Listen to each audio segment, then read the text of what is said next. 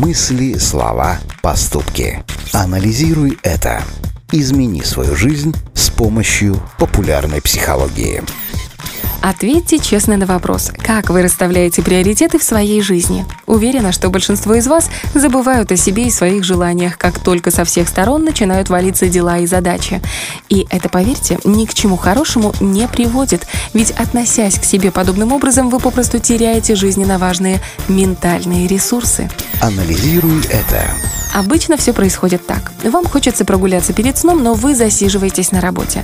Вы мечтаете о ванной с пузырями и расслабляющем массаже, но вместо этого готовите завтрашний отчет. Друзья зовут вас погулять, но дома столько дел, что все не переделаешь. И вы отказываете себе в отдыхе, меняя его на другие задачи. И кажется, все логично и правильно. Вы поступаете как рациональный взрослый. Но вот в чем загвоздка. Ресурс моральных и физических сил не бесконечен.